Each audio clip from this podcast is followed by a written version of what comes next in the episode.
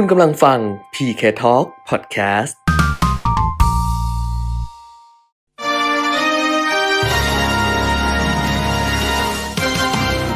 รายการเงินทองต้องรู้ โดยขวัญชนกุธิกุลและปิยมิตรยอดเมือง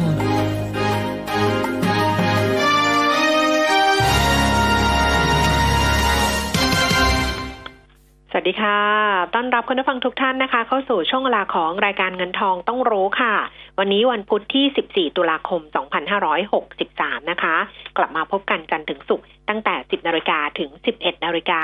FM 90.5 MHz ค่ะ แล้วก็เว็บไซต์ smartbomb.co.th แอปพลิเคชัน Smart Bomb Radio รวมถึง Facebook Live มิติข่าว 90.5 ด้วยนะคะ คุณผู้ฟังอยู่กับดิฉันขวัญชนกวุฒิกุลแล้วก็คุณเปียมิตรยอดเมืองค่ะ คุณเปียมิคะสวัสดีค่ะสวัสดีครับ คุณขวัญชนกคุณผู้ฟังครับ ค่ะ เมื่อวานนี้ก็หยุดไปหนึ่งวัน แต่เมื่อวานก็รายการมาปกตินะคะครับแล้วก็ดิฉันนำเป็นเหมือนกับการ เป็นเป็นเหมือนสัมมนาวิชาการแต่มันไม่ถึงขนาดนั้นน่ะ เพราะนั่งทอล์กอะค่ะ คือการคุยกันของอดีตผู้ว่าการธนาคารแห่งประเทศไทย ดรวิรไทยสันติประพบนะคะ ซึ่งตอนพูดเนี่ยท่านยังเป็นผู้ว่าการแบงค์ชาติอยู่ แล้วก็คุยให้ฟังเรื่องของการปรับตัวของธุรกิจในท้องถิ่นนะคะคุณเปียมิตรที่มันจะต้องอ่าฮะปรับตัวหลังจากที่มันเกิดการเปลี่ยนแปลงคือโควิด -19 มันทำให้ทุกอย่างเปลี่ยนหมดอะคือแลนด์สเคปทางการเงินทางเศรษฐกิจทางอะไรอย่างเงี้ยนะครับ เปลี่ยนไปหมดเลย ก็อืมต้องมาดูกันว่าจะปรับตัวแบบไหนยังไง ซึ่งท่านผู้ว่าเนี่ยก็เน้นไปที่ท้องถิ่น เพราะว่าก็ต้องยอมรับว่าท้องถิ่นก็อาจจะมีการปรับตัวเนี่ยได้ยากกว่า ครับ อืมได้ยากกว่า ก็เมื่อวานก็มีคุณผู้ฟังส่งมาบอกว่าแบบเออฟังแล้วดีมากเลยอะไรประมาณเนี้ย แต่ว่าเหมือนกับอ่าฟีดแบ็ไม่ค่อยนั่นเท่าไหร่เพราะส่วนใหญ่ชอบฟังเรื่องลงทุนไงเรื่องหุ้นอืมเรื่องอะไรประมาณนี้ ก็สลับสลับกันบ้างนะ ใช่นะสลับพอวันสลับกันบ้างวันหยุดก็เติมสาระเรื่องนู้นเรื่องนี้ค่ะไปนะครับอืมก็ส่วนวันนี้เนี่ยมีทั้งสาระและความบันเทิงเออเดี๋ยวนะพูดถึงรายการก่อนแล้วกันนะคะอ่าฮะคือวันจันทร์เนี่ยคุณปียมิตรเอ่ออ ส่งข้อความส่งข้อมูลที่เป็นความแรงของหุ้น IPO ใช่ไหมใช่หลังคายใช่โควิด 19 เนี่ยนะคะ ซึ่งอืมคุณผู้ฟังใน Line แอด PK Talk ก็จะได้รับไปนะคะใช่ส่วนวันนี้เนี่ยมาแล้วนะ ก็สัญญากันไว้ตั้งแต่สัปดาห์ที่แล้วว่าสัปดาห์นี้แหละค่ะ เราจะร่วมสนุกลุ้นรับหน้ากากผ้า Triple Mask นะคะ จากทางซาบีนาตอนเนี้ยใครที่เป็นสมาชิก Line แอด PK Talk หยิบโทรศัพท์สิ ดูซิว่าเขา broadcast เข้าไปเนี่ยคุณได้รับหรือยัง เพราะว่าส่งเข้าไปเรียบร้อยแล้วนะคะ วิธีการร่วมสนุกก็คือต้องไปคลิกที่รูปภาพ นะน้องเขาส่งเข้าไปเนี่ยเขาไปคลิกที่รูปภาพ เพราะว่าคำถามก็คือออถามไปในนี้แหละในไลน์แอดนี่แหละ แต่ว่าคำตอบต้องคลิกที่รูปภาพนะคะพอคลิกเข้าไปตรงรูปภาพคุณปิยมิตรอะเขาก็จะลิงก์ไปนะคะ แล้วก็มีคำตอบให้เลือก ระหว่างข้อหนึ่งกับข้อสองก็คลิกตรงนั้นเลย แล้วก็กรอกชื่อ กรอกรายละเอียดอะตามนั้นครับเลย แล้วเดี๋ยวระบบเนี่ยจะแรนดอมนะคะ ไม่ต้องพิมพ์ส่งมา ไม่ต้องพิมพ์ส่งมาว่า ตอบข้อหนึ่งตอบข้อสองไม่ต้อง เพราะว่าเราจะแรนดอมจากตรงนั้น เพราะฉะนั้นคุณต้องคลิกที่รูปภาพที่น้องเขาส่งเข้าไปเมื่อสักครู่นี้เท่านั้น อันนี้ครับเริ่มแล้วนะคะสำหรับการร่วมกิจกรรมกัน เป็นกิจกรรมที่เราเฉลิมฉลองกันเองในโอกาสที่ Line แอด PK Talk มีสมาชิกเนี่ยเอ่อเกินกว่า 8,000คนนะคะอืมเนี่ยคุณผู้ฟังตอบมาในในเนี้ยไม่ได้หรอก เพราะว่าคุณผู้ฟังมาบอกอ่าฮะว่า ส่งรูปมาแล้วก็ตอบผิดด้วย คือคำถามมันคือว่าหนังสือเล่มเนี้ยคุณปีหนังสือที่คุณปีมิเขียนนะจับจังหวะลงทุนหุ้น แบบไหนปังแบบไหนพัง เป็นงานเขียนครั้งแรกในรอบกี่ปี ของคุณปียมิตรแล้วคุณผู้ฟังตอบมาว่า 29 ปีค่ะอันนี้ก็ไม่ถูก เพราะว่ามีช้อยส์ให้อยู่แล้ว คุณต้องไปเออคลิกที่รูปภาพช้อยส์ข้อหนึ่งกับข้อสองมันจะอยู่ที่รูปภาพ เพราะฉะนั้นก็ไปคลิกหนึ่งหรือสองเท่านั้นเองนะคะอ่าฮะแล้วก็ตอบมา คือพยายามเลือกคำถามที่ตอบง่าย ๆ อะอืมอืมเออถ้าคนที่ตอบง่ายๆติดตามรายการหรือฟังมาอยู่แล้ว จะทราบนะครับเขาพูดบ่อยมากเออส่วนเออเขาพูดบ่อยมากวิธีการตอบเนี่ยเอ่อเราใช้เทคโนโลยีนิดนึงอืนะมเพราะว่า อ่าทำให้มันลิงก์เข้าไปสู่ระบบเลย ไม่ต้องมานั่งเสียเวลาคัดเลือกคำตอบจากหน้าไอ้แชทอืมนะครับอืมเพราะฉะนั้นเนี่ยใช่อ่าถ้าจะร่วมสนุกก็ต้องคลิกเข้าไป พอที่คลิกเข้าไปรูปภาพพอมันลิงก์ไปถึงอ่าตัวที่จะสามารถเลือกคำตอบได้ค่ะนะแล้วก็ไปตอบในนั้นนะครับ อันนี้คุณค่ะแก้ม แจกอ่าเป็นหน้ากากผ้า 20 รางวัลเลยยี่สิบรางวัลถูกไหมค่ะยี่สิบอืมรางวัลอืมค่ะ คุณผู้ฟังที่ส่งเข้ามาหาดิฉันตอนนี้นะยี่สิบเก้าปียี่สิบสามปีอะไรเงี้ยนะ ไม่ใช่เออไม่ ไม่ไม่ไม่ใช่ช่องทางนี้นะมันเอนี้อไม่รได้อบสามไม่สิบได้ปีร่วมก็ไม่ได้นะคะเออเพราะฉะนั้นเนี่ยส่งมาทางแชทนี่ไม่ได้ทั้งหมดค่ะ คุณต้องไปตอบเออที่รูปภาพอย่างเดียว เพราะว่าทุกอย่างจะไปรวมอยู่ตรงนั้นแล้ว choice มีให้นะคะ เรามีช้อยส์ให้แต่ช้อยส์อยู่ในรูปภาพ ส่วนใครที่บอกว่า อ้าวไม่ได้เป็นสมาชิกไลน์แอดพีเคทจะทำยังไง ช่วยไม่ได้ เพราะว่าพูดไปตั้งแต่โอ้โหพูดจนพูดมาล่วงหน้าเป็นเดือนแล้วว่าเดี๋ยวแอดแล้วก็ร่วมสนุกกันเฉพาะในนี้เท่านั้นนะคะอ่าเอาก็ส่งใครแล้วที่ยังส่ไม่ได้แอดก็เพิ่มมาได้นะ เพราะว่า ตอนแรกที่เราบอกแปดพันตอนนี้ก็เอ่อแป๊บเดียวไปแปดพันห้าสิบแปดแล้วนะครับอืมเพราะฉะนั้นอ่าไอรายการร่วมสนุกเนี้ยจะประกาศผลวันพรุ่งนี้ใช่ไหมคุณแก้ม ใช่ นี่เขาไม่เออฟังรายการเลยเนาะเขาก็ส่งกันมาในช่องแชทเนี่ยนะ ซึ่งแบบว่าในแชทนี่ไม่ไม่รับนะคะ เดี๋ยวต้องโละหมดอะ คือไม่ไม่โละหรอกแต่ว่าก็ไม่ไม่ได้ เพราะฉะนั้นคุณต้องไปตอบในนั้นเองนะคะ ก็คือร่วมสนุกได้จนถึงหกโมงเย็นวันนี้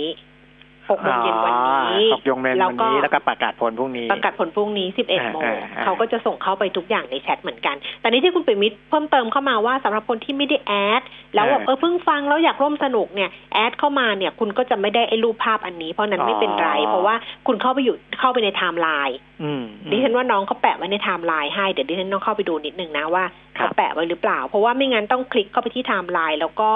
ก็ไปคลิกที่รูปภาพเหมือนกัน ไปคลิกที่รูปภาพใช่แล้วก็ตอนนี้ยังไม่ได้แปะ เดี๋ยวยังไม่เดี๋ยวได้ต้องให้แปะน้องเขาใช่ไหมแปะเข้าไปในไทม์ไลน์ด้วยเออเขาอาจจะไม่แปะก็ได้นะเขาอาจจะเอาแค่นี้นะ เพราะฉะนั้นเออก็คือจบแค่นี้ก็ได้นะเออเออเพราะเราบอกไปหลายรอบแล้ว ทุกท่านที่ส่งเข้ามาในแชทนะคะ ไม่ได้รับคำถามทางแชทไม่ได้รับคำตอบทางแชทนะคะ เราจะรับคำตอบจาก Google ที่เขาลิงก์นะคะ เพื่อที่จะคุณไปคลิกแค่หนึ่ง หรือสองตอบหนึ่งหรือสองเท่านั้นนะคะหนึ่งข้อ แล้วก็เขาจะให้คุณกรอกชื่อนามสกุลเบอร์โทรศัพท์อะไรประมาณเนี้ยเพื่อที่เขาจะติดต่อขอรายละเอียดเกี่ยวกับการจัดส่งหน้ากากผ้าซาบีนามูลค่าชิ้นละหนึ่งร้อยยี่สิบบาท เพราะเป็นแมสสายที่เป็นคล้องทริปเปิลนะแมสแล้วก็มีสายคล้องด้วยครับสีชมพูสิบ ชิ้น สีดำสิบชิ้นก็ขอบคุณทางซาบีนาด้วยอ้าวร่วมสนุกการตอบคำถามเข้ามาใน Line แอดพีเคทย้ำคลิกที่รูปภาพนะคะ แล้วตอบหนึ่งหรือสอง choice อยู่ในรูปภาพค่ะ แล้วก็กรอกรายละเอียดให้เรียบร้อยนะคะ พรุ่งนี้ปิดรับ6โมงเย็นวันนี้แล้วก็พรุ่งนี้ก็ค่อยมา random กันตอน 11 โมงนะคะครับอ้าวคราวนี้ไปดูที่ โควิด -19 ต้องอัปเดตก่อนไหมโควิดนะครับ หน้ากากผ้ามีความสำคัญ เพราะว่าโควิด -19 ยังอยู่กับเรา น่าจะอีกนานละคุณแก้มอืมนะเพราะว่าอ่าล่าสุดบริษัทที่ทำเรื่องวัคซงวัคซีน แล้วก็อ่ามีไปฉีดให้กับอาสาสมัครต่างๆนะครับ ก็ ไปพบผู้ทดลองรายหนึ่งเออเกิดอาการป่วยนะฮะอันนี้เป็นอืมอ่าการทดลองของบริษัทจันสันจันสันอืมนะซึ่งก็เป็นบริษัทใหญ่แหละนะครับ พอไปเจอคือจริง ๆ แล้วที่ต้องทดทดทดสอบเนี่ย ก็เพิ่มจำนวนมากขึ้นมากขึ้นเรื่อยๆ เนี่ยนะครับ เพราะว่าจะดูตรงนี้แหละนะดูว่าสมมุติว่าทดสอบอ่าสิบคนแรกห้าสิบคนแรกร้อยคนพันคนเนี่ย มีผู้ที่เอ่อมีอาการป่วย เกิดขึ้นหรือเปล่านะปรากฏว่าพอไปเจอปุ๊บเนี่ยเขาระงับเลยอืมนะระงับการทดลอง อ่า ก็เลยทำให้ข่าวนี้มีผลต่อตลาดหุ้นทั่วโลกด้วยนะครับค่ะเมื่อไปดูสถิติของ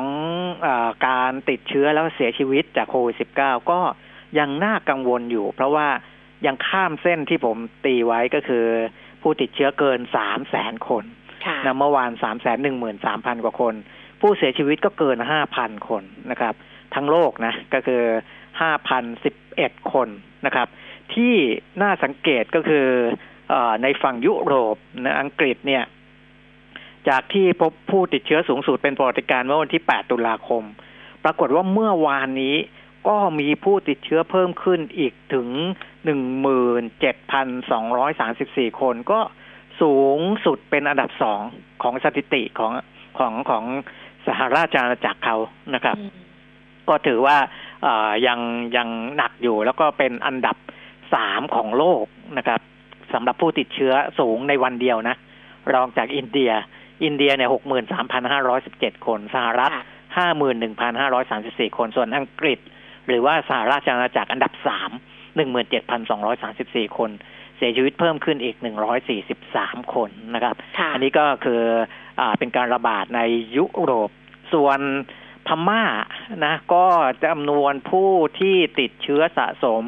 ทะลุสามหมื่นคนเรียบร้อยแล้วนะครับอืมมาเป็นสามหมื่นสี่ร้อยสามสิบเจ็ดคนเพิ่มขึ้นอีกหนึ่งพันหนึ่งร้อยี่สิบสามคน เสียชีวิตเพิ่มขึ้นยี่สิบเก้าคนมาเป็นหกร้อยเก้าสิบสามคนนะครับ อันนี้คืออา ประเทศบ้านใกล้เรือนเคียงกับเรา ซึ่งก็ยังคงมีการควบคุมเข้มงวดทางแถบชายแดนอยู่นะครับ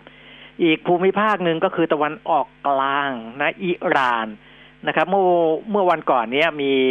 ผู้เสียชีวิตเพิ่มสูงสุดก็คือวันวันวันเมื่อวันเสาร์นะพุ่งสูงสุดเป็นประวัติการณ์ในหนึ่งวันนะครับ คือมีมีผู้เสียชีวิต 272 คน เมื่อวานนี้ก็รองจากสูงสุด เป็นประวัติการ คือเสียชีวิตเพิ่มขึ้นอีก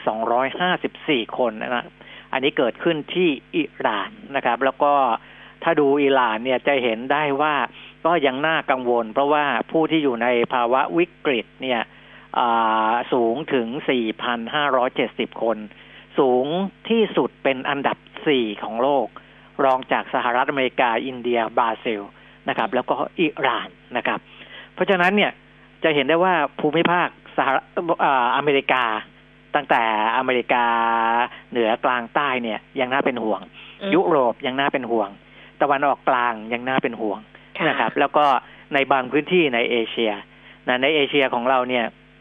หลาย ๆ พื้นที่ดีขึ้นแหละ แต่หลาย ๆ พื้นที่ก็ยังไม่ดีขึ้นนะครับค่ะก็คือเออยังน่าเป็นห่วงอยู่ในระดับโลก นะอันนี้เพราะฉะนั้นเนี่ยหน้ากากผ้าที่เราแจกให้สำหรับผู้ร่วมสนุกในไลน์แอดนี่ก็ยังมีประโยชน์ใช้ไปได้อีกนานใช้งานได้เออก็พยายามจะหาของมีประโยชน์มาควบคู่กับสาระ ข้อมูลอะไรอย่างเงี้ยค่ะ ที่เราส่งให้คุณผู้ฟังทุกวันแบบเนี้ยนะคะตอนนี้คุณผู้ฟังก็ทยอยส่งคำถามเข้ามาละกัน เอ้ยไม่ใช่ส่งทยอยส่งคำตอบคำตอบเข้ามาเข้ามาละกันอืมส่วนคำถามที่จะคุยกันกับนักวิเคราะห์ ในช่วงที่สองก็ทยอยมาได้เหมือนกันนะคะ วันนี้ช่วงสองจะเป็นคุณชานชัยพันธาธนกิจ จากบริษัทหลักทรัพย์เอเชียพลัสค่ะ คุณผู้ฟังฝากคำถามได้ที่หมายเลขโทรศัพท์ 023115696 นะคะ 023115696 แล้วก็ Facebook ก็ ใช้ขวัญชนกวุฒิกุลแฟนเพจก็ได้ หรือว่าหน้าที่หน้าเพจของมิติข่าว 90.5 ก็ได้นะคะ รวมถึง Line แอด PK Talk ค่ะ ก็ฝากคำถามกันได้ ทุกช่องทางสำหรับช่วงที่ 2 ที่จะคุยกันกับนักวิเคราะห์คุณชันชัย จากเอเชียพลัสค่ะ ส่วนข้อมูลเดี๋ยวไปดูก่อน เพราะเมื่อวานนี้ตลาดหุ้นบ้านเราเนี่ย ปิดทำการนะคะครับก็ตลาดหุ้นต่างประเทศเปิดเป็นปกติก็ไปดูกัน คุณผู้ฟังดิฉันย้ำอีกครั้งหนึ่งว่าดิฉันไม่รับคำตอบทางแชทนะที่คุณส่งมาเนี่ย25ปี30ปีอะไรอย่างเงี้ยนะคะอืมไม่ถูกต้องทั้งนั้นแหละ แต่ว่าถึงถูกต้องอะถึงส่งมาถูกก็ไม่ได้รับทางนี้ ใครที่จะร่วมสนุกต้องไปคลิกที่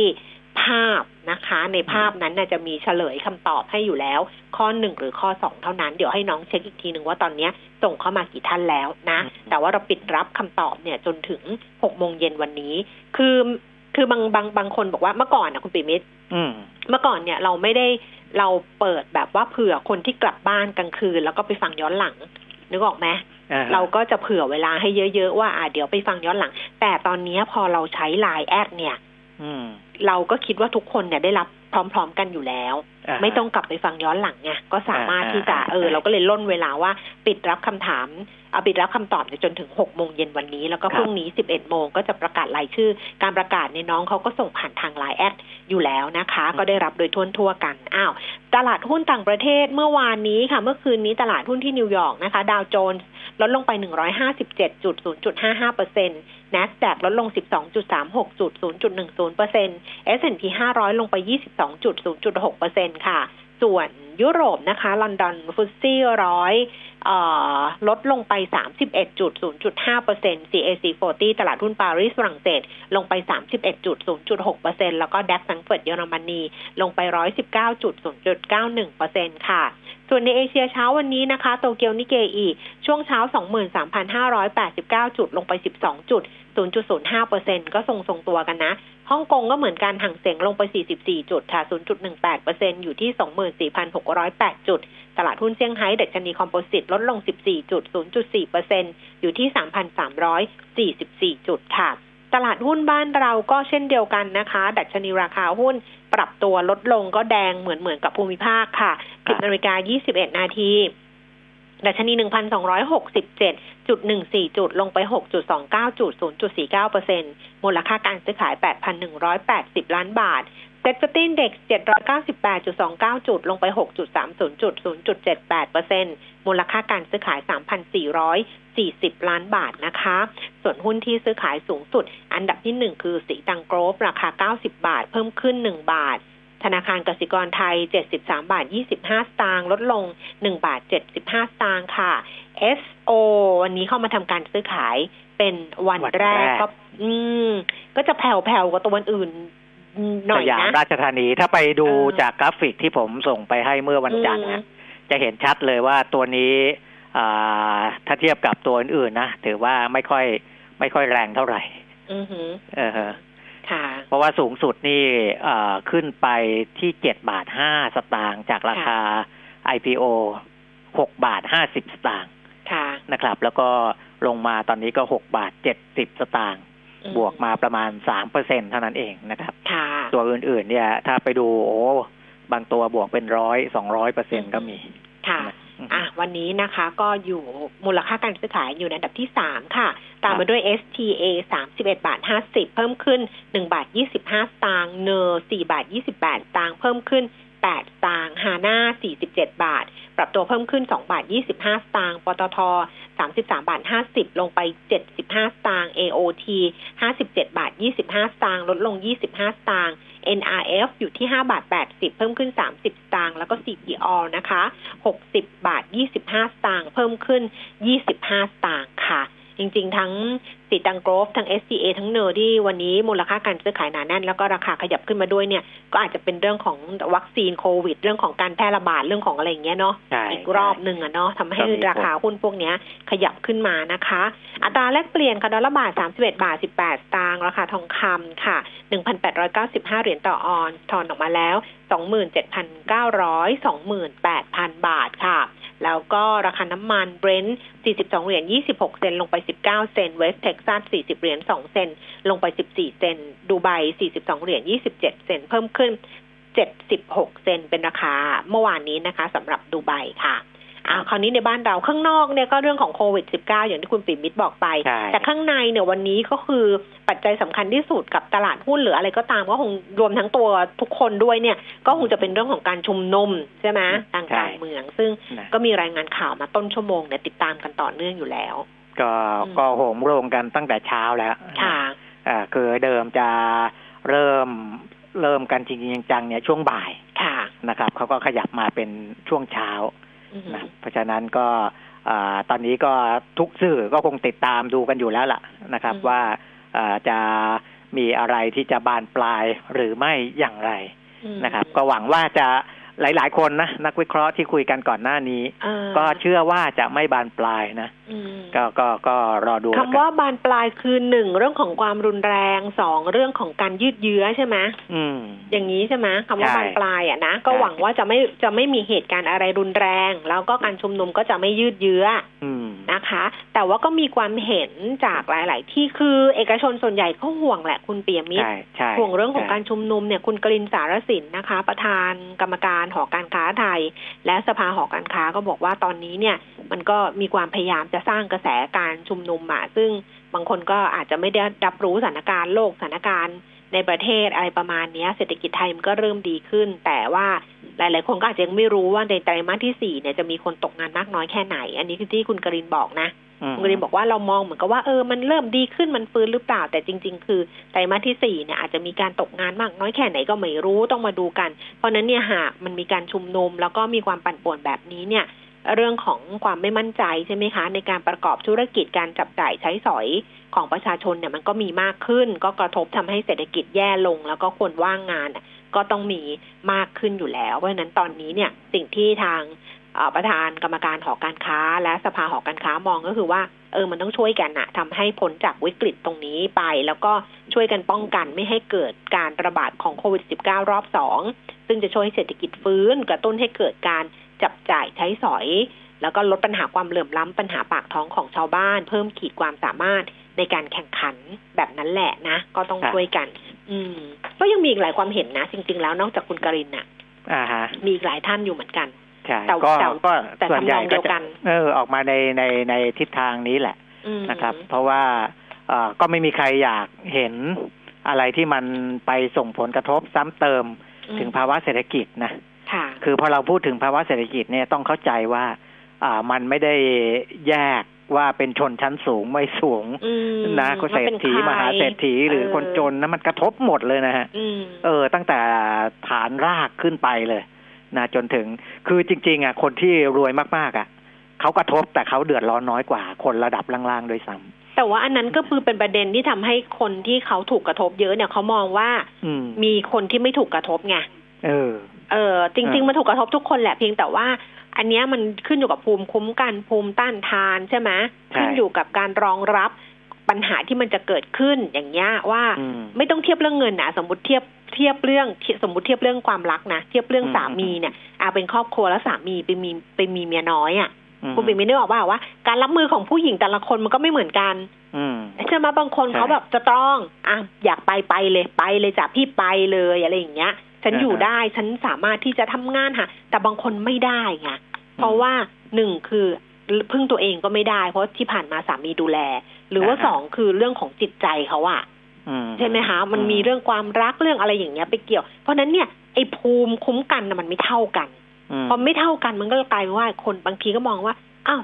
คนรวยไม่กระทบไม่ถูกกระทบอย่างเงี้ย มันก็เลยกลายเป็นเรื่องของความเหลื่อมล้ำที่เราพูดกันนั่นแหละ ครับนะก็อ่าทางรัฐบาลเขาก็เดินหน้าอ่าทำงานของเขาแหละต่อไปนะครับอืมก็เช้าวันนี้นะครับ 14 ตุลาคมอ่า ช่วงนี้น่าจะประชุมกันอยู่แล้วนะสภาพัฒนาการเศรษฐกิจและสังคมแห่งชาติ ก็นัดหน่วยงานที่เกี่ยวข้องกับการดูแลเรื่องหนี้สินประชาชน ผู้ประกอบการ SME อะไรต่างๆนะมาคุยกันก็มีกระทรวงการคลัง ธนาคารแห่งประเทศไทย สมาคมธนาคารไทย สภาหอการค้าแห่งประเทศไทย สภาอุตสาหกรรมแห่งประเทศไทย สมาคมตลาดทุนไทย สมาพันธ์ SME แล้วก็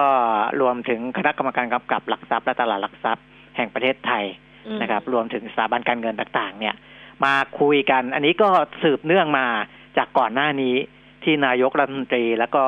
รองนายกรัฐมนตรีที่ดูแลเศรษฐกิจเนี่ยบอกว่าให้หน่วยงานต่างๆ ที่เกี่ยวข้องเนี่ยไปคุยกันนะว่าจะช่วยเหลือเรื่องของหนี้สินต่างๆของ SME ของผู้ที่ได้รับผลกระทบอะไรต่างๆ อย่างไรบ้างนะครับ เพราะว่าอ่าเอ่อระยะเวลาพักหนี้เองก็ใกล้จะครบระยะเวลาที่เคยอ่าแจ้งไว้เดิมแล้วนะจะต่อหรือไม่ต่ออย่างไรสองปีหรืออะไรยังไง พวกนี้เนี่ยนะที่มีข้อเรียกร้องเข้ามาก่อนหน้านี้ ก็ให้ไปคุยกันนะอืมวันนี้ก็น่าจะคุยกันได้อ่าจบหรือไม่จบไม่รู้อะแต่ก็น่าน่าจะมีความคืบหน้าออกมาในระดับหนึ่งนะ ว่าว่าอ่าจะแก้ไขอย่างไร นะครับ ก็แนวทางในการแก้ไขปัญหาที่คุยกันไว้ก่อนหน้านี้ก็คือว่าให้แบงก์ต่างๆ เนี่ยไปดูลูกค้าของตัวเองนะครับ คือดูในในรายละเอียดเลยนะ ว่าลูกนี้รายไหนที่ดูแล้ว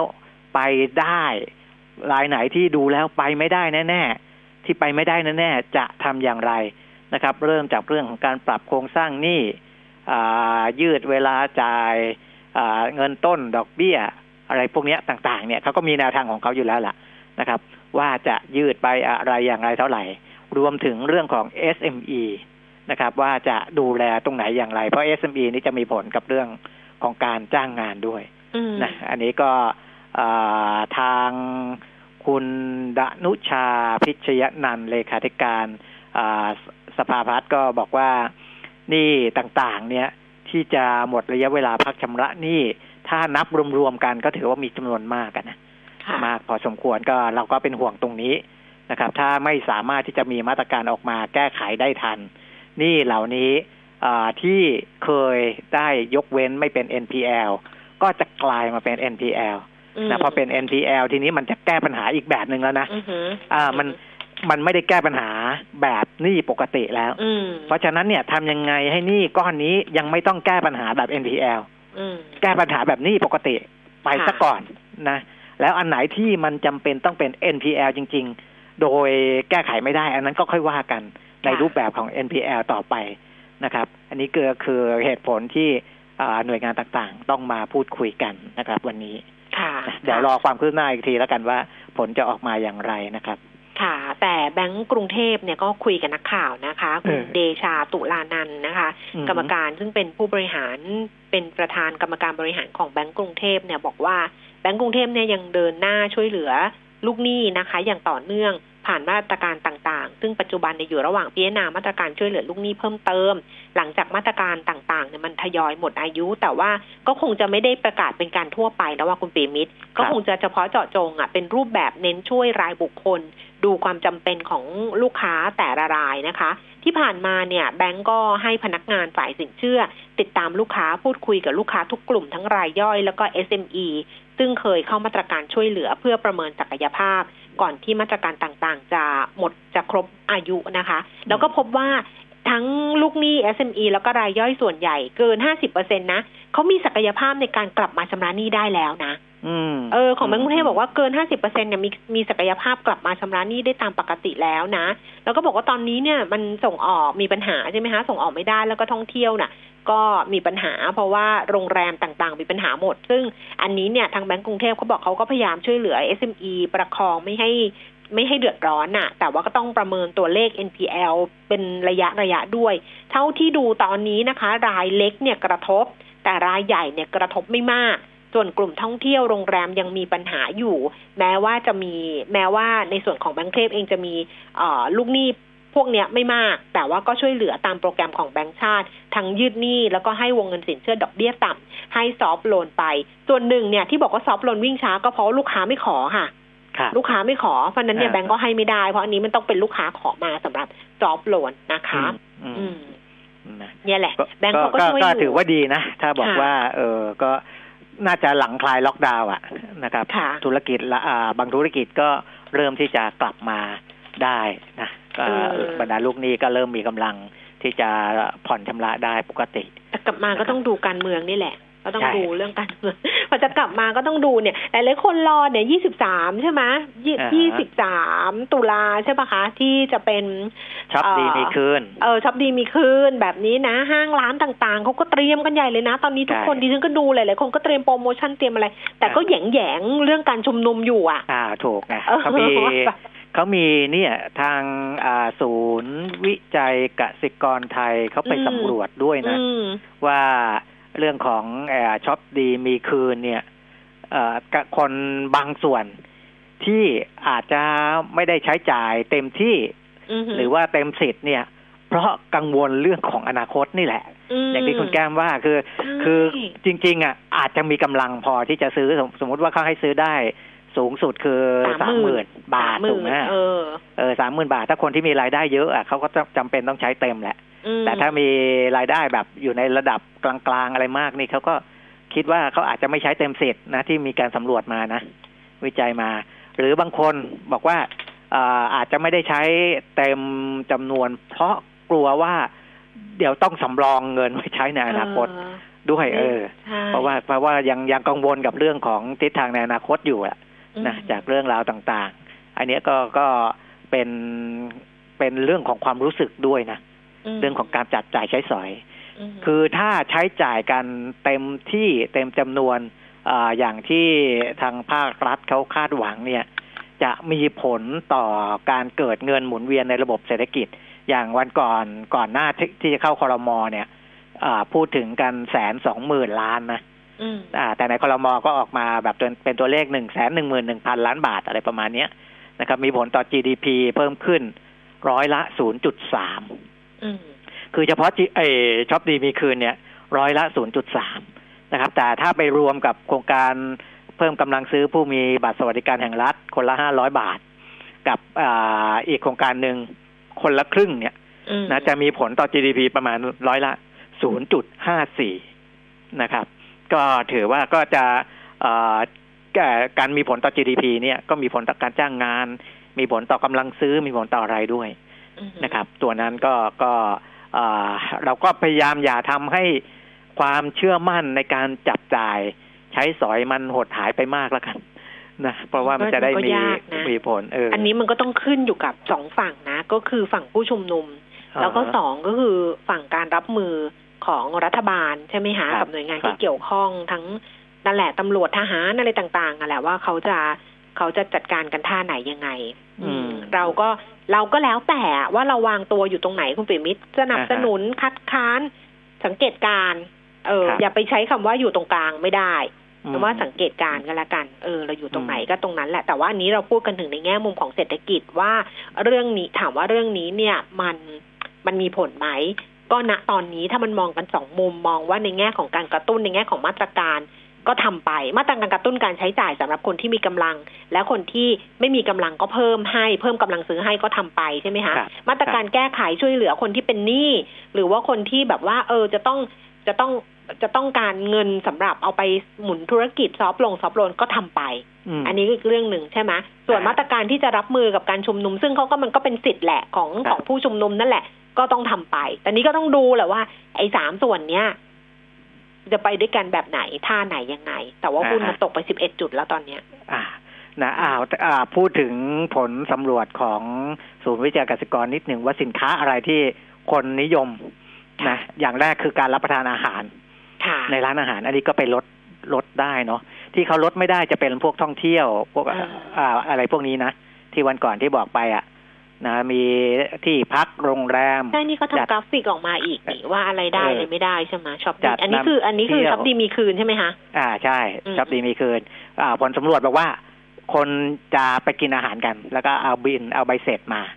นะมาลดหย่อน สองก็คืออุปกรณ์ไอทีนี่ไงที่คุณแก้มรออยู่อะเออดิฉันว่าจะไม่ซื้อแล้วนะนี่เห็นปะเห็นปะเอาละเปลี่ยนใจแล้วเห็นไหมเออตอนแรกนะเออง้างเต็มที่เลยว่าเฮ้ยเดี๋ยวจะต้องเพราะโทรศัพท์เราอยู่ๆมันก็เริ่มดับเอง restart เองแล้วไงเพราะมันใช้ใช่มาหลายปีแล้วก็รอช็อปดีมีคืนแล้วเดี๋ยวจะไปซื้อเพราะตอนนี้เห็นอะไรต่างๆ นานาแล้วเริ่มเข้าไปรีวิวโทรศัพท์ เอ๊ะหรือจะไม่ซื้อดี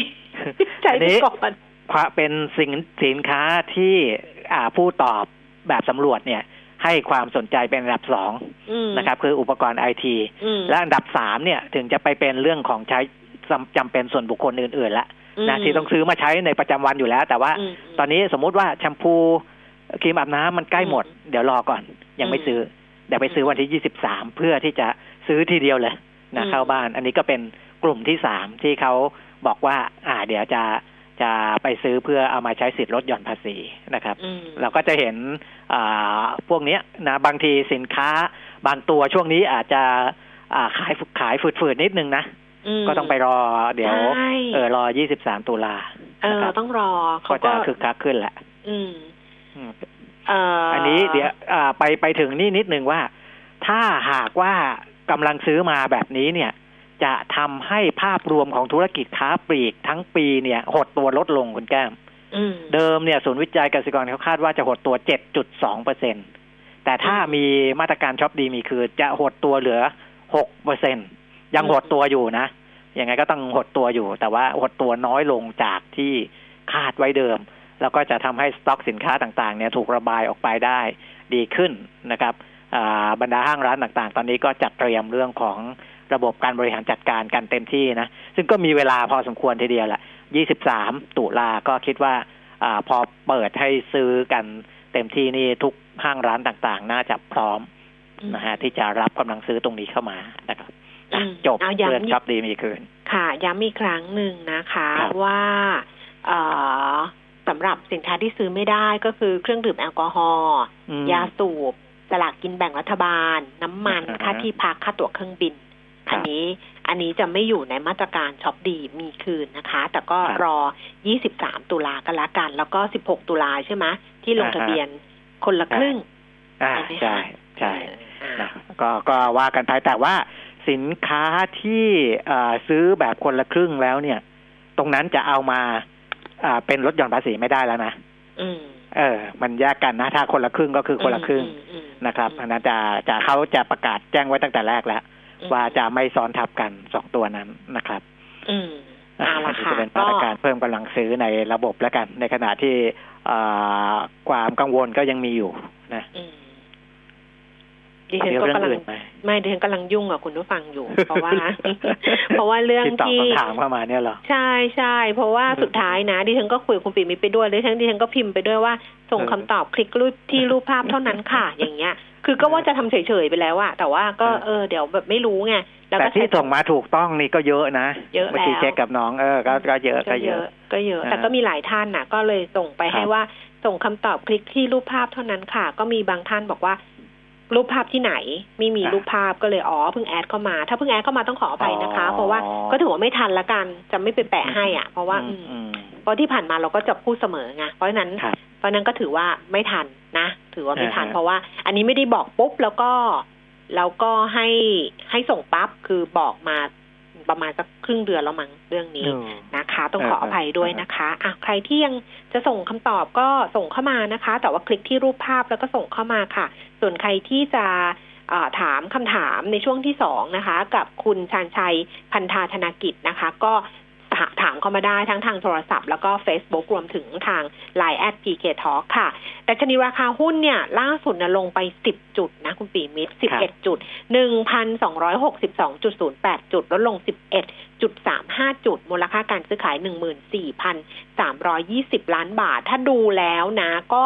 ตลาดหุ้นต่างประเทศซึมๆอะไม่ได้อะไรเท่าไหร่อืมนั้นการปรับตัวลดลงของตลาดหุ้นบ้านเราก็อาจจะเป็นเรื่องของปัจจัยทางการเมืองครับ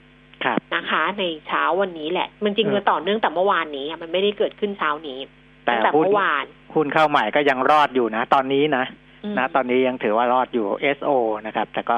ต้องดูอีกที เพราะว่าต่ำสุดเนี่ยคือราคาจองเลยหกบาทห้าสิบสตางค์อืมนะก็ค่ะภาพรวมของของตลาดทุน ก็เดี๋ยวไปคุยกับนักวิเคราะห์อีกทีหนึ่งค่ะ แต่ว่าตอนนี้นะสิ่งที่เอกชนเขายังมีความหวังอยู่ ก็เนี่ยตั้งแต่เราคุยกันต้นรายการก็คือว่าครับก็เชื่อหวังว่าการชุมนุมหนึ่งจะไม่รุนแรงสอครังบจะไม่ยืดเยื้อ และอ่าสามก็คือรัฐบาลสามารถที่จะรับมือกับสิ่งที่เกิดขึ้นได้ เพราะฉะนั้นก็จะทำให้เนี่ยแหละค่ะเอ่อการกระตุ้นเศรษฐกิจก็ว่าไป เพราะว่าเดี๋ยวรัฐมนตรีว่าการกระทรวงการคลังใช่ไหมคุณอาครับคมเติมปิทยาไปสิทธิ์ตอนนี้ก็ถวายสัตว์เรียบร้อยแล้ว เดี๋ยวก็เข้ามาทำงานแล้วก็ จะได้ดูกันละค่ะว่าฝีไม้ลายมือของรัฐมนตรีว่าการกระทรวงการคลังคนใหม่จะเป็นยังไง รอติดตามอะครับนะคะ ก็พรุ่งนี้กลับมาเจอคุณปีมิตรวันนี้ขอบพระคุณค่ะ สวัสดีครับ สวัสดีค่ะ คุณผู้ฟังคะ เดี๋ยวช่วงหน้า เราจะกลับมาคุยกันกับคุณชันชัยพันธาธนกิจนะคะ จากบริษัทหลักทรัพย์เอเชียพลัสค่ะ คุณผู้ฟังสามารถที่จะเอ่อฝากคำถามได้ที่หมายเลขโทรศัพท์ 0 2 3 1 1 5696 นะคะ Facebook ขวัญชนกวุฒิกุลแฟนเพจ แล้วก็ Line at PK Talk คุณผู้ฟังยังถามถึงหนังสือของคุณปิยมิตรนะคะ จับจังหวะหุ้นอ่าจับจังหวะลงทุนหุ้นแบบไหนปังแบบไหนพังก็สามารถที่จะสอบถามผ่านทางไลน์แอด PK Talk ได้เหลือนิดเดียวเท่านั้นเองแล้วอุ้ยเมื่อกี้คุณปิยมิตรวางสายไปแล้วลืมเล่าให้คุณปิยมิตรฟังว่าดิฉันเอาหนังสือไปฝากให้คุณพิษณุนิลกลัดตอนอัดรายการทีเด็ดลูกนี้เมื่อวันจันทร์นะ ปรากฏว่าช่วงเบรกอะค่ะ คุณปิยมิตรเนี่ย เออคุณปิยมิตรคุณพิษณุพี่นุเนี่ย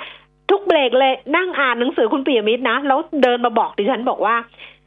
แต่ละหัวข้อน่าสนใจมาก คือแต่ละบทน่าสนใจมาก แล้วที่สำคัญก็คือ แต่ละบทเนี่ยสั้น ๆ ใช้เวลาประมาณสามคุณพิษณุบอกใช้เวลาประมาณสามนาทีก็จบบท นั้นมันมันไม่ยาวเกินไปแล้วก็เวลาอ่านไม่เหมือนอ่านเหมือนกับคุณเปียมิตรเนี่ยมานั่งเล่าให้คุณพิษณุฟังโอ้โหแบบชื่นใจมากนะคะ ขอบพระคุณด้วย ใครจะสอบถามหนังสือคุณปีมิตรเหลือนิดเดียวเหลืออีกไม่กี่ปึกเองเพราะนั้นเนี่ยถามเข้ามาเลยใน Line แอด PK Talk นะคะ ส่วนช่วงหน้า เดี๋ยวเรากลับมาคุยกันกับคุณชันชัย ตอนนี้พักครู่หนึ่งค่ะ อยากมีสุขภาพที่ดี อยากกินดีอยู่ดี อยากมีอากาศที่ดี ทุกความอยากจะเป็นจริงได้ แค่เราลงมือปลูก เพราะชีวิตที่ดีคือชีวิตที่มีต้นไม้อยู่ล้อมรอบปลูกแล้วแชร์ เพื่อส่งต่อแรงบันดาลใจสู่อนาคตที่เป็นจริง มาร่วมปลูกเพื่อเปลี่ยนไปพร้อมกัน ปลูกที่ใจ เปลี่ยนเพื่อเมือง ปตท สารพลังสู่ความยั่งยืน หลีกหนีความวุ่นวายเตรียมแผนไปเรียนประเทศที่น่าอยู่ที่สุดในโลก ที่ที่มีการศึกษาดีเยี่ยมภาษาอังกฤษสำเนียงแท้จริง และค่าใช้จ่ายไม่แพงเลยแคนาดา ประเทศที่มีความปลอดภัยสูง ประชากรเป็นมิตรไม่เหยียดผิว ต่อสายตรงคุยกับ 11 โรงเรียนมัธยมชั้นเยี่ยม และวิทยาลัยมหาวิทยาลัยชั้นนำในงานนิทรรศการการศึกษาแคนาดา อาทิตย์ที่ 18 ตุลาคมนี้ 10นาฬิกา45นาทีถึง 15นาฬิกา45นาทีโรงแรมเรเนซองสี่แยกราชประสงค์ BTS ชิดลมลงทะเบียนล่วงหน้า Line Success Canada สมัครได้ในวันงานและเข้าชมฟรี www.successcanada.org ปกป้องทุกสมรรถนะในการขับขี่หล่อลื่นเครื่องยนต์ทุกขณะด้วยคุณภาพที่คิดค้นและพัฒนาอย่างต่อเนื่อง เวนลอย ลูพิแคนระดับโลกที่ผู้ใช้ยานยนต์วางใจ เวนลอย ลื่นเหลือล้น ทนเหลือหลาย เจาะลึกข่าวเด่น วิเคราะห์เรื่องดัง พร้อมกรุยทางการค้า การลงทุน ตลาดอาเซียนและทั่วโลก ในแง่มุมที่คุณไม่รู้มาก่อน กับผู้เชี่ยวชาญตัวจริง อดุลโชตนิสากร ทุกวันจันทร์ถึงศุกร์เวลา9โมง45 ถึง 10 โมง ในรายการ Global ASEAN ทางมิติข่าว 90.5 Smart News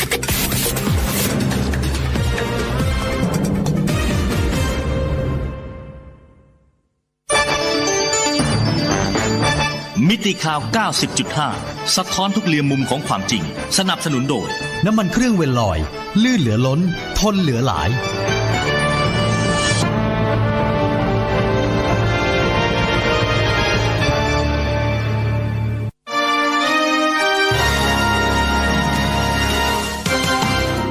รายการเงินทองต้องรู้ โดยขวัญชนกวุฒิกุลและปิยมิตรยอดเมือง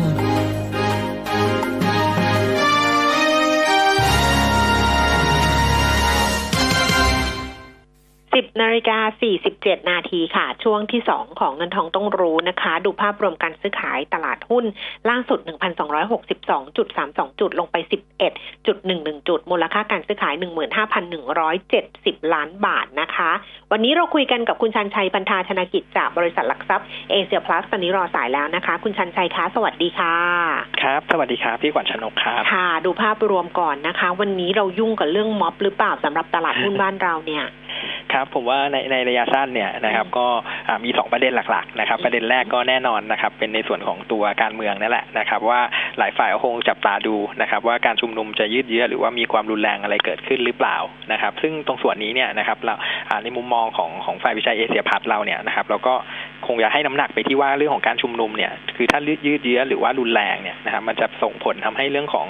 มาตรการต่างๆ ที่ภาครัฐเนี่ยนะครับพยายามหามากระตุ้นเนี่ยนะครับมันจะสะดุดลงและทำให้ภาพของเศรษฐกิจเนี่ยนะครับ ที่เดิมมันเป็นภาพที่อ่าฟื้นตัวช้าอยู่แล้วเนี่ยนะครับ มันจะช้ากว่าเดิมหรือไม่นะครับอ่าขณะที่อีกอีกขาหนึ่งเนี่ยนะครับก็อ่าต้องบอกว่าเป็นประเด็นเรื่องของในส่วนของโควิด -19 เหมือนกันนะครับ เพราะว่าอ่าถ้ามองแล้วเนี่ยนะครับก็คือจำนวนผู้ติดเชื้อนะครับในหลายพื้นที่เนี่ยยังสูงอยู่นะครับ เช่นในฝั่งยุโรปนะครับ หรือว่าในส่วนของเพื่อนบ้านเช่นพม่านะครับ แล้วก็ล่าสุดเนี่ยนะครับ จีนก็ดูเหมือนว่าอาจจะมีพบผู้ติดเชื้อเพิ่มขึ้นมาเนี่ยเป็น 20รายถือว่าสูงสุดในรอบ 2เดือนเลยนะครับ ก็อ่าบรรยากาศแบบนี้ก็มองแล้วอาจจะไม่ค่อยดีเท่าไหร่นะครับ ขณะที่อีกขาหนึงเนี่ยคือเราไปมองในฝั่งของพวกการพัฒนาวัคซีนอะไรต่างๆเนี่ยนะครับมีมีเริ่มกลับมาสะดุดสะดุดอีกแล้วนะครับ ล่าสุดเนี่ยก็เป็น Johnson & Johnson นะครับที่ทดสอบ phase สามนะครับแล้วก็ผู้ทดสอบเนี่ยดูเหมือนว่าอาจจะมีอาการผิดผิดผิดปกตินะครับ ที่ยังหาสาเหตุไม่ได้นะครับ แล้วก็เลยทำให้มีการต้องอาชะลอนะครับชะลอการทดสอบ phase สามไปก่อนนะครับ ซึ่งอันเนี้ยมันจะคล้ายๆกับเคสอ่าในส่วนของบริษัทหนึ่งก็คือแอสตราเซเนกาที่ช่วงก่อนหน้าเคยเป็นนะครับ ซึ่งสิ่งที่เราเห็นก็คือว่าภาพของโควิดมันมันมีน้ำหนักนะครับ แต่ว่าภาพของการพัฒนาวัคซีนมันมันเริ่มที่จะมีหยุดหยุดไปบ้างนะครับ เราเลยเห็นภาพก็คือว่าตัวสินทรัพย์เสี่ยงเนี่ยนะครับแล้วก็ในส่วนของบ้านเราที่วันนี้มีประเด็นการเมืองเข้ามาด้วยเนี่ยเลยเป็นภาพของการโดนกดดันนะครับ ค่ะ แล้วทิศทางจะเป็นยังไงต่อไปล่ะคะข่าวนี้ sentiment เสียไหมหรืออะไรไหมรูปทรงเป็นยังไงครับรูปรูปทรงเนี่ยนะครับอืมคือจริงๆผมว่าปัจจัยระยะสั้นน่ะการเมือง อันเนี้ยเป็นเป็นเป็น factor หลักเลย เพราะว่าถ้าเรามองในแง่ของตัวสถิติที่ผ่านๆมานะครับคือแน่นอนว่าถ้ามีการชุมนุมทางการเมืองเนี่ยนะครับสิ่งที่เราเห็นก็คือว่าอ่าค่าเงินบาทมักจะอ่อนค่านะครับโฟจะไหลออกแล้วก็เซ็ตอินเด็กซ์ขึ้นยากนะครับอ่าซึ่งตรงส่วนเนี้ยอันเนี้ยเราต้องติดตามพัฒนาการไปเป็นเรื่อยๆต่อไปนะครับแต่ถ้าเรามองในแง่ของภาพใหญ่มากขึ้นเนี่ยนะครับในแง่ของตัวทิศทางเศรษฐกิจเนี่ยจริง ๆ เรามองว่าภาพของการปรับลด GDP เนี่ยนะครับตัวปรับลด GDP เนี่ยมันมันเป็นอะไรที่เราเริ่มเห็นดาวไซด์นะครับจากล่าสุดเนี่ยนะครับทาง IMF นะครับเขามีการรายงานการคาดการ GDP นะครับซึ่งเขามีการรายงานมาเมื่อวานนี้เนี่ยนะครับสิ่งที่เห็นก็คือเขามีการรีไวอัพ GDP โลกปีนี้ ปีนี้ขึ้นมานะครับจากเดิมเนี่ยนะครับติดลบ 4.9%นะครับรอบก่อนเนี่ยเขาคาดไว้เมื่อเดือนมิถุนายนนะครับรอบนี้เขาคาดว่าติดลบน้อยลงนะครับอยู่ที่ 4.4%นะครับเช่นเดียวกันนะครับกับในส่วนของบ้านเรานะครับ รอบก่อนเนี่ยเขาคาดว่า GDP บ้านเราปีนี้จะติดลบ 7.7%นะครับ แต่ว่าตอนนี้นะครับเขาคาดว่าติดลบเนี่ยจะเหลือประมาณสัก 7.1%ซึ่งตรงซึ่งตรง factor เนี่ยนะครับจริงๆ ถ้าเรามองในแง่ของของเทรนเนี่ยนะครับหลายๆสำนักเศรษฐกิจเนี่ยเป็นคล้ายๆกันหมดเลยนะครับเอาเอาเฉพาะที่ใกล้ๆตัวเราแล้วกันนะครับนั่นก็คือในส่วนของแบงก์ชาตินะครับที่ รอบก่อนเนี่ยก็เคยเคยประเมินว่าเศรษฐกิจบ้านเราจะติดลบสัก 8.1 นะครับ แต่ตอนนี้ก็คาดว่าจะติดลบสักประมาณสัก 7.8เปอร์เซ็นต์ละ คือจริง ๆ แล้วเนี่ยถ้ามองในแง่ของโครงสร้างหลักๆ เนี่ยนะครับ คือดูเหมือนว่าเศรษฐกิจวงจรที่จะโดน downgrade ในปีนี้ นะครับมันมันมองแล้วเนี่ยนะครับมันมันเป็นภาพที่ความเสี่ยงมันลดลงนะครับ แล้วก็อีกขาหนึ่งเนี่ยสิ่งที่เราเห็นก็คือเรื่องของอมาตรการกระตุ้นต่างๆ ของภาครัฐที่ที่ผ่านมานะครับ เราจะเห็นว่ามันก็เป็นเป็นเป็นรูปเป็นร่างแล้วก็เป็นระบบมากขึ้นนะครับ เช่นส่วนที่เราเห็นเนี่ยในช่วงหนึ่งเดือนที่ผ่านมาเนี่ยมาตรการ consumption นะครับเราเห็นเรื่องของการการกระตุ้นเนี่ยพยายามที่จะทำทุกภาคส่วนเลยนะครับ เช่นถ้าสมมติว่าเป็นในส่วนของผู้มีฐานฐานผู้มีรายได้น้อยเนี่ยนะครับ ก็มีการเหมือนกับออกมาตรการนะครับ เติมเงินบัตรสวัสดิการนะครับ เพิ่มอีกคนละห้าร้อยนะครับขณะที่ผู้ที่มีรายได้ปานกลางเนี่ยนะครับทางภาครัฐก็มีการออกมาตรการคนละครึ่งนะครับ ที่รัฐเนี่ยจะช่วยเงินประมาณสักสามพันบาทนะครับ แล้วก็ล่าสุดนะครับเมื่อเมื่อสัปดาห์ก่อนเนี่ยก็มีมาตรการก็คือช็อปดีมีคืนนะครับ ซึ่งตรงส่วนนี้ก็อาจจะเน้นเพื่อที่จะกระตุ้นคนที่มีรายได้สูง นะครับ ซึ่งเราจะเห็นก็คือว่าทำเริ่มจะเป็นระบบมากขึ้น แล้วก็ในระยะถัดไปเนี่ยนะครับ เชื่อว่าถ้าถ้าถ้ามันยังมีความต่อเนื่องต่อไปเนี่ยนะครับ เราน่าจะเห็นในส่วนของมาตรการช่วยเหลือนะครับ เกี่ยวกับเรื่องของผู้ประกอบการในบางอุตสาหกรรมนะครับ เช่นในกลุ่มอย่างภาคสายการบินนะครับ เรื่องของซอฟท์โลนเนี่ย อันนี้ต้องติดตามว่าจะออกมาเมื่อไหร่นะครับ แล้วก็เรื่องของตัวมาตรการกระตุ้นมาตรการช่วยเหลือนะครับ กับผู้ประกอบการภาคท่องเที่ยวเป็นต้น นะครับ ซึ่งซึ่งตรงส่วนเนี้ยนะครับก็ต้องติดตามต่อไปนะครับ คือแต่ว่าแต่ว่าที่เราเห็นคือพัฒนาการเนี่ยมันดีขึ้นมาตามลำดับ แต่ว่าในระยะสั้นเนี่ยมันโดนประเด็นก็คือการเมืองกับโควิด เนี่ยนะครับ เข้ามาเข้ามากดดันนะครับอืมอืมเพราะฉะนั้นเนี่ยนะคะสำหรับกลยุทธ์การลงทุนในเวลานี้จะยังไงดีคะคุณชันชัย ครับผมว่าถ้าถ้าตลาดเนี่ยนะครับ ย่อย่อลงมาเนี่ยนะครับ ผมว่ามันเป็นจุดที่ทยอยสะสมได้สำหรับนักลงทุนระยะกลางถึงยาวนะครับ เพราะว่าถ้าเรามองมาไปปีหน้าจริงๆเนี่ยนะครับ เราก็เชื่อว่าภาพของเศรษฐกิจเนี่ยมันน่าจะค่อยๆ ทยอยฟื้นตัวได้นะครับ มันก็น่าจะเป็นโอกาสนะครับสำหรับนักลงทุนระยะกลางถึงยาวเพื่อสะสมหุ้นนะครับครับตอนนี้ไปที่คำถามของคุณผู้ฟังนะคะ หลายท่านเนี่ยถามเข้ามาเรื่องของ DIF นะคะ DIF นะคะ บอกว่ารบกวนให้นักวิเคราะห์อัปเดตนิดนึงว่ามีข้อมูลอะไรเกี่ยวกับดิฟที่ราคามันถอยลงมาเหลืออยู่ประมาณสักสิบสามบาทกว่าๆจากเดิมสิบห้าบาทนะคะ แล้วก็อีกท่านหนึ่งก็ถามว่า เอ๊ะมันเกิดอะไรขึ้นกับดิฟจะเรื่องของ True ที่ขายเรื่อยๆในตกลงจะขายไปถึงไหนอะไรประมาณนี้ค่ะ ครับก็ในส่วนของดิฟเนี่ยแน่นอนก็คือเป็นประเด็นที่ในส่วนของ True เนี่ยนะครับช่วงก่อนหน้าเขามีทำบิ๊กลอต นะครับออกมาก็ราคาเนี่ยประมาณสัก 13.5 บาทนะครับ ซึ่งตอนนั้นเนี่ยที่ทำเนี่ยนะครับช่วงก่อนเนี่ยคือราคาดิบมันก็มันก็สูงกว่านี้นะครับ ซึ่งซึ่งทำต่ำกว่ากระดานนะครับ แล้วก็สุดท้ายเนี่ยพอประกาศออกมาเนี่ยนะครับ ราคามันก็ค่อยๆ ซึมลงมาเรื่อยๆนะครับ แล้วก็ตอนนี้นะครับ ถ้าเราไปเช็คสัดส่วนที่ทูเขาถือครองดิบเนี่ยก็ประมาณสักอยู่ที่23เปอร์เซ็นต์นะครับแล้วถามว่าตรงส่วนเนี้ยนะครับ ก็คือผมว่ามันมีมันก็มีความกังวลแหละนะครับ หลายฝ่ายก็กังวลกันว่าเอ๊ะทรูเนี่ยนะครับจะมีจะมีการลดสัดส่วนนะครับ จาก DIF ลงเนี่ยอีกหรือเปล่านะครับ เพราะว่าถ้าถ้าลงเนี่ยนะครับมันก็มีโอกาสที่เราจะเห็นก็คือว่าการทำ big lot ที่ราคาต่ำกว่ากระดานมันก็อาจจะเกิดขึ้นได้ แล้วพอถ้าเกิดขึ้นเนี่ยนะครับ ก็คือภาพเนี่ยมันก็อาจจะทำให้ราคาของ DIF เนี่ยนะครับ มันปรับลงต่อได้นะครับ ทั้งนี้ทั้งนั้นเนี่ยคือตรงตรงประเด็นเนี้ยนะครับ ผมว่ามันจะเป็นแรงหนึ่งนะครับ ที่ไปสร้างเหมือนกับ overhang ของของตัวนักลงทุนนะครับแล้วก็ทำให้การลงทุนเนี่ยอาจจะกังวลกับประเด็นนี้นะครับ คือถ้าเกิดอีกก็เดี๋ยวราคาก็ลงอีกอะไรประมาณอย่างนี้นะครับ แต่ว่าผมมองมองอีกมุมหนึ่งดีกว่านะครับ คือถ้าสมมติว่าเรามองเรามองในแง่มุม มุมระยะยาวเนี่ยนะครับลงทุนในระยะยาว ซึ่งเรามองคงมองไปที่ในส่วนของตัวทิศทางปันผลเงินปันผลที่ทางดิฟเนี่ยนะครับจะสามารถจ่ายให้เราได้นะครับ ซึ่งถ้าระดับปัจจุบันเนี่ยนะครับมันอยู่ที่เจ็ดเปอร์เซ็นถึงแปดเปอร์เซ็นเนี่ยนะครับผมว่าจุดเนี้ยนะครับมันก็เป็นอะไรที่น่าสนใจเหมือนกันเพราะว่าถ้ามองในแง่ของตัวโครงสร้างรายได้อะไรต่างๆเนี่ยนะครับของเขาเนี่ยก็ถือว่าเป็นอะไรที่นิ่งอยู่แล้ว นะครับ เพราะนั้นเนี่ยผมว่า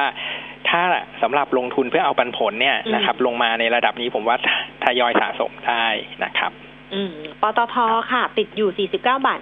50 จะถัวเฉลี่ยราคาแถวๆนี้ดีไหมคะครับ ก็ถ้าในส่วนของตัวปตทเนี่ยนะครับ เราทำ fair value นะครับของของตัวปตทเนี่ยไว้อยู่ที่ 41 บาทนะครับ ราคาปัจจุบันก็ ยังมีอัพไซด์พอสมควรนะครับประมาณสักยี่สิบกว่าเปอร์เซ็นต์ได้นะครับ จริงๆ ถ้าถ้าลงมาเนี่ยก็ทยอยสะสมได้เหมือนกันนะครับสำหรับการมองไปเริ่มมองไปปีหน้านะครับ เพราะว่าถ้ามองในแง่ของตัวทิศทางราคาน้ำมันดิบเนี่ยนะครับคือถ้าปีหน้านะครับสถานการณ์โควิดมันมันคลายตัว แล้วทำให้การกิจกรรมการดำเนินเศรษฐกิจเนี่ยมันมันกลับมานะครับแน่นอนว่าดีมานการใช้ตัวน้ำมันเนี่ยมันน่าจะน่าจะเพิ่มขึ้นได้นะครับแล้วก็น่าจะเป็นตัวที่หนุนตัวทิศทางราคาหุ้นปตทได้เหมือนกัน นะครับก็ผมว่าทยอยสะสมได้นะครับ ถ้ามองแนวรับนะครับ แนวรับผมว่าโซนประมาณสักสามสิบสองบาทบวกลบอะนะครับ ถ้าลงมาแถวๆนั้นทยอยสะสมได้ครับ ค่ะฮาน่าค่ะ ช่วยวิเคราะห์ให้ด้วยจะซื้อที่ราคาเท่าไหร่ดีคะ ครับฮาน่านะครับก็ต้องบอกว่าทิศทางทิศทางผลประกอบการเนี่ยเราเชื่อว่าครึ่งปีหลังจะจะทำจะทำได้ดีนะครับ หลังจากที่จีนเนี่ยนะครับจีนเนี่ยมีมีการสั่งซื้อออกมาเรื่อยๆนะครับ แล้วก็แต่อย่างไรก็ตามเนี่ยนะครับ ก็ต้องบอกว่าราคาปัจจุบันเนี่ยนะครับ ก็มันถือว่าเต็มแฟร์ที่ที่เราทำไว้อะนะฮะเราทำ fair value ของฮาน่าเนี่ยไว้อยู่ที่สามสิบห้าบาทนะครับ ราคาปัจจุบันก็ถือว่า ขึ้นขึ้นไประดับประมาณสักสี่สิบเจ็ดบาทแล้วก็ก็เต็มไปนิดนึงเพราะนั้นเนี่ยภาพแบบนี้ก็ถ้าเป็นการลงทุนในระยะกลางถึงยาวผมว่าอาจจะยังไม่ใช่จังหวะที่ดีนักนะครับ ค่ะ TPIPP นะคะ ต้นทุนสี่บาทสี่สิบควรจะขายที่ราคาแถวนี้ก่อนดีไหม แล้วค่อยกลับไปรับใหม่ คิดว่าถือรอปันผลได้นะครับ ครับก็ถ้า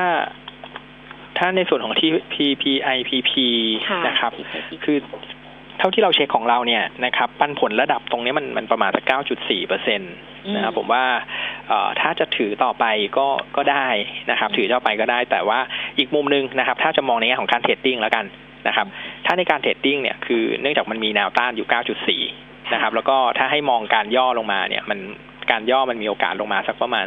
เก้าจุดสองหก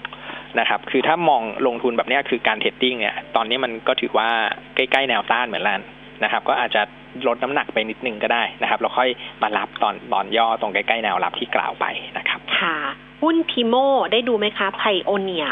มอเตอร์ P I M O พิโม ตัวนี้เราเราไม่ได้ทำการศึกษา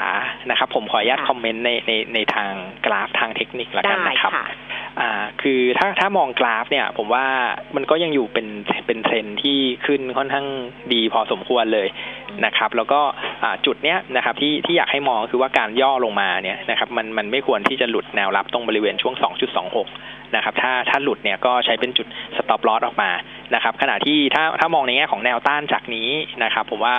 แนวหลักๆถัดไปเนี่ยนะครับมันจะไปอยู่ตรงบริเวณช่วง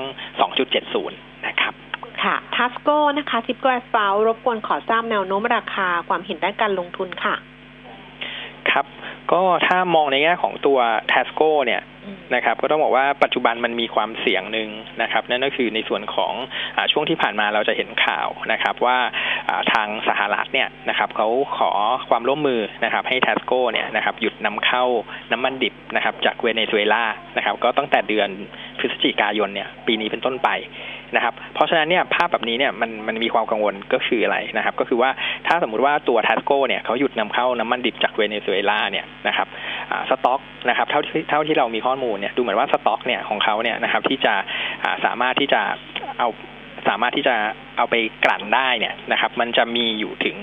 จะใช้จะทำได้จนถึงประมาณสักไตรมาสหนึ่งปีหกสี่ปีหน้า นะครับ ซึ่งถ้าหลังจากไตรมาสหนึ่งปีหน้าไปเนี่ยนะครับ เราเขาไม่สามารถที่จะนำเข้าตัวราคาน้ำมันดิบเข้ามาได้เนี่ยนะครับ มันหมายความว่าตัวโรงกลั่นของเขาเนี่ยนะครับ ที่มาเลเนี่ยนะฮะจะต้องอชัดดาวไป นะครับ ซึ่งตรงส่วนเนี้ยนะครับ มันจะเป็นอะไรที่กระทบนะครับ กับทิศทางผลประกอบการของเขาค่อนข้างแน่นอนนะครับ ซึ่งตรงส่วนเนี้ยนะครับเราทางฝ่ายวิจัยเราเห็นความเสี่ยงตรงส่วนเนี้ยนะครับ เราก็เลยมีการปรับประมาณการนะครับ แล้วก็ปรับ fair value ของตัวทาสโก้นะครับ ลงมาอยู่ที่ประมาณสัก 15 บาทนะครับ ซึ่งราคาปัจจุบันเนี่ยก็ถือว่าใกล้เคียงนะครับ กับแฟร์ของเราพอดีเลยนะครับ แต่ว่าถ้าเรามองในแง่ของ ของความเสี่ยงในระยะถัดไปเนี่ยที่มันยังเป็นอะไรที่คาดการณ์ได้ค่อนข้างยากเนี่ยนะครับ ถ้าถ้ามันเป็นแบบนี้เนี่ยนะครับ ผมว่ายังไม่ลงทุนดีกว่านะครับชะลอก่อนนิดนึงนะครับค่ะเอาละค่ะ วันนี้ขอบพระคุณคุณชันชัยมาก ๆ ค่ะ ขอบคุณนะคะสวัสดีครับสวัสดีค่ะ คุณผู้ฟังคะคำถามที่เหลืออยู่พรุ่งนี้ เราค่อยว่ากันนะ แล้วก็พรุ่งนี้นะคะ เดี๋ยวเฉลยกันนะผู้โชคดี 20 ท่านจาก ที่เราร่วมสนุกกันกิจกรรมลุ้นรับหน้ากากผ้าจากซาบีนาเป็นใครกันบ้าง ก็คลิกส่งคำตอบที่รูปเท่านั้นนะ แล้วก็ใครที่สั่งซื้อหนังสือคุณปิยมิตรเข้ามา ก็คุยกันทางไลน์แอด PK Talk กันละกัน วันนี้เวลาหมดแล้วลาคุณผู้ฟังไปก่อน สวัสดีค่ะ